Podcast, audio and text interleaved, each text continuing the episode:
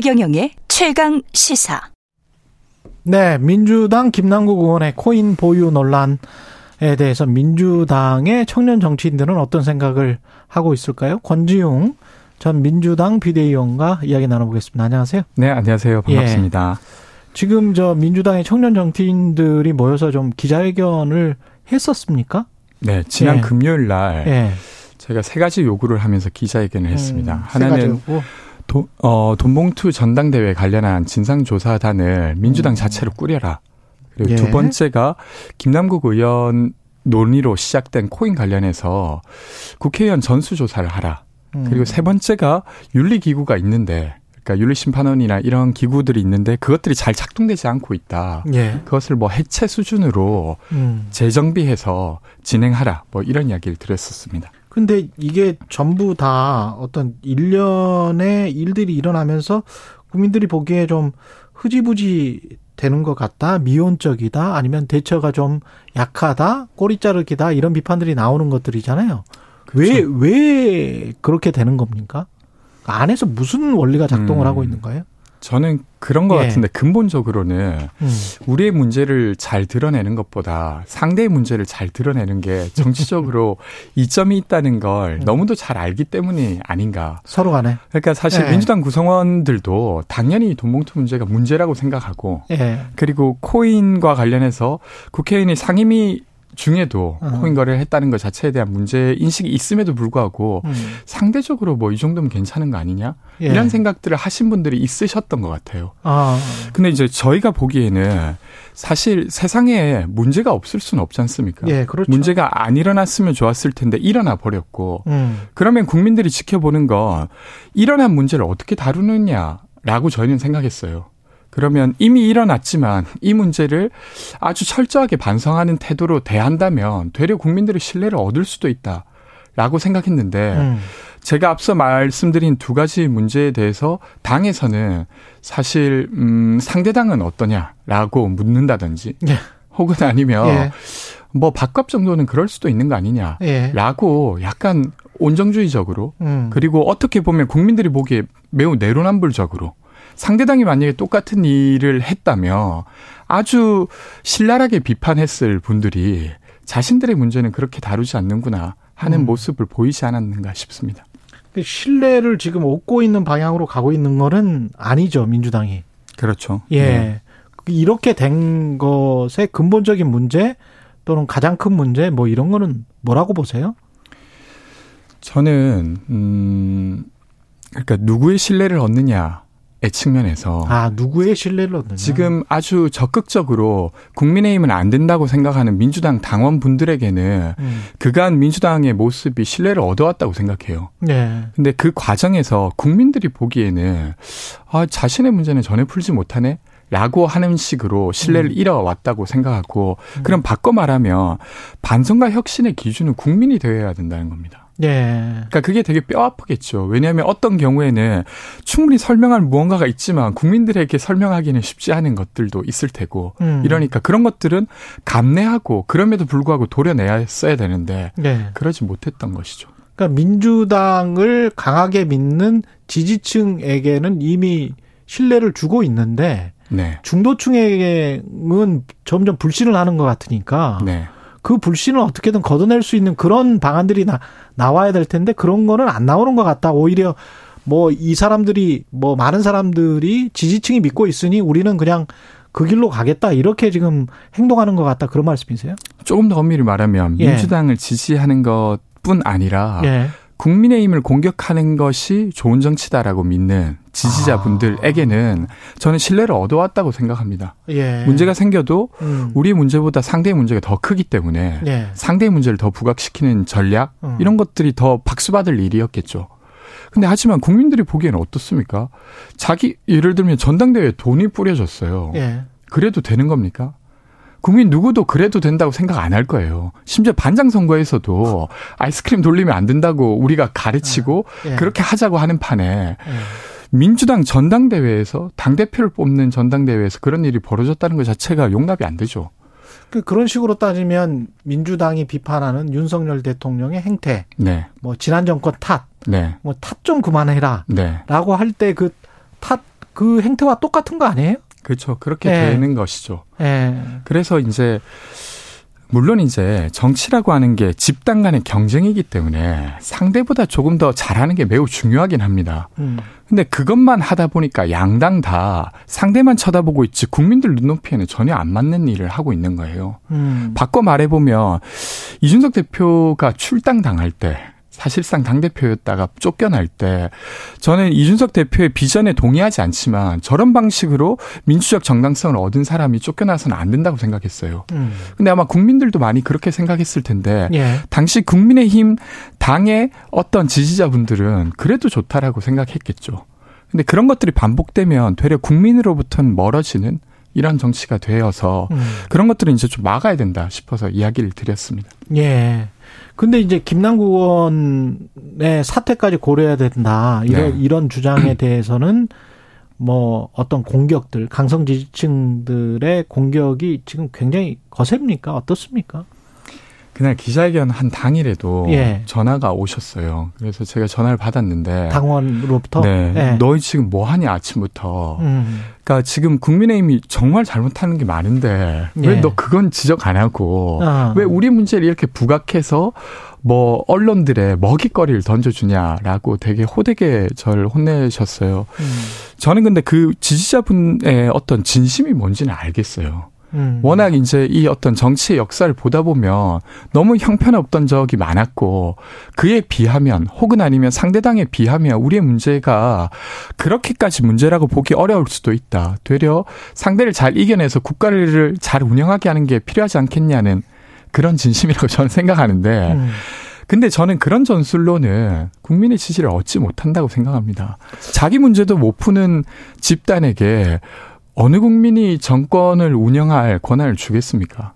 근데 진짜 그런 생각을 가지고 있는 당원들이 많다면 집권 여당도 그렇고 민주당도 그렇고 가령 이런 마 있는 거잖아요. 국민들을 어떤 홍보의 대상, 그리고 비판하거나 성찰해서 혁신하는 모습을 진짜 보여야 어, 국민들을 설득할 수 있는 게 아니고 그냥 홍보 잘하고 그리고 뭐 실수 같은 거는 또는 뭐 잘못된 것 죄 같은 거는 좀 감추고 그래가지고 뭐 겉으로만 좀 번지르하게 보이면 표를 찍어주는 그런 그런 국민을 너무 낮춰보는 거 아닙니까? 그것도 어떻게 보면 저는 그렇게까지 생각하진 않고요. 예. 그것이 경험적 결과라고 생각됩니다. 음. 그러니까 저희가 지금 소송구제로 정 그러니까 선거를 진행하고 있고 그러다 예. 보니까 사실상 국민 입장에서는 두 개 중에 하나를 당선 가능성의 측면에서는 그렇게 뽑아왔던 게 사실이고 예를 들면 지난 지방선거에서 대구에서는 대구 시의원 32명이 있었는데 20명 무투표 당선됐어요. 어. 그러니까 이게 뭐냐면 그냥 상대보다 조금 더 낮게 만드는 것이 정치 권력을 지을 수 있다는 경험이 계속 쌓이면서 네. 그 지지자분이 저에게 그러한 정치를 하라. 라고 말씀하신 거라고 생각하지. 어. 만약에 정치 생태계가 바뀐다고 하면 저는 좀 달라질 수 있다고 생각합니다. 근데 그런 정치를 해서 국민의 삶이 좋아질까요? 그러니까요. 예를 들면 제가 오늘 이 자리에 오면서도 예. 그러니까 이번 주 토요일이 이태원 참사 200일이에요. 예.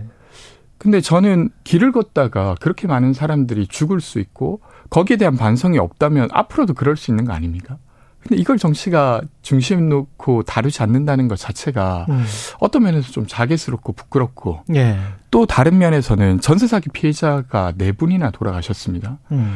특별법 논의가 오늘 소위에서 있지만 근데 정말로 그 사람들의 삶을 구제하는 방식으로 논의하고 있는가?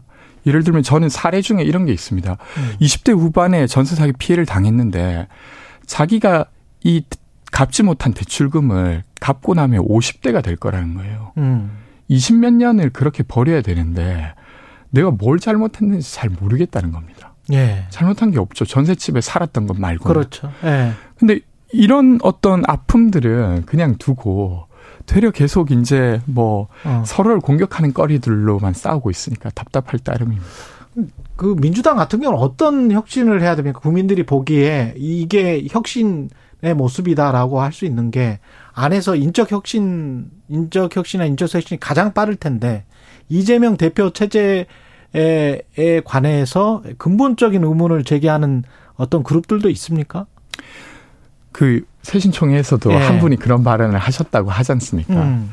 근데 저는 지금 지도부를 쇄신해야 된다는 논의는 일부러 안 하려고 해요. 아, 그래요? 왜냐하면 그 논의를 하면 논점이 계속 이탈됩니다. 아. 그러니까 돈봉투 사건을 우리가 어떻게 반성할 건가를 논의하고 싶은데, 음. 그러다가 그런 이야기가 조금만 껴들어가면 너 혹시 상대 쪽에 가까운 사람이냐 이런 논의를 번져서 더 논의가 안 돼요. 예를 들면 아. 코인 관련해서도 예. 공직자의 재산을 검증하게 하는 건 공직자의 아. 지위가 사적 이익과 연결될 수 있기 그렇죠. 때문이지 않습니까? 이해 상충 때문에 공직자 재산 공개하는 거예요. 그럼 이 예. 논의를 해야 되는데 예. 갑자기 어, 이 논의를 막 조금 엇나가게 음. 이재명 대표 체제에 대한 논의로 이어가게 되면 음. 너 김남국이 측근이라서 시기하는 거지. 음. 그래서 공격해서 너 비대위에 들어오려고 하는 거 아니야? 뭐 이런 방식으로 번진다는 거죠. 음. 그러면 제대로 된 논의를 못 해요. 아니 그러면 제대로 처리를 하면 되잖아. 그렇죠. 그냥 김남국의 코인 사태에 관해서 민주당이 의총을 통해서 제대로 처리를 했었으면 되는 거 아니에요?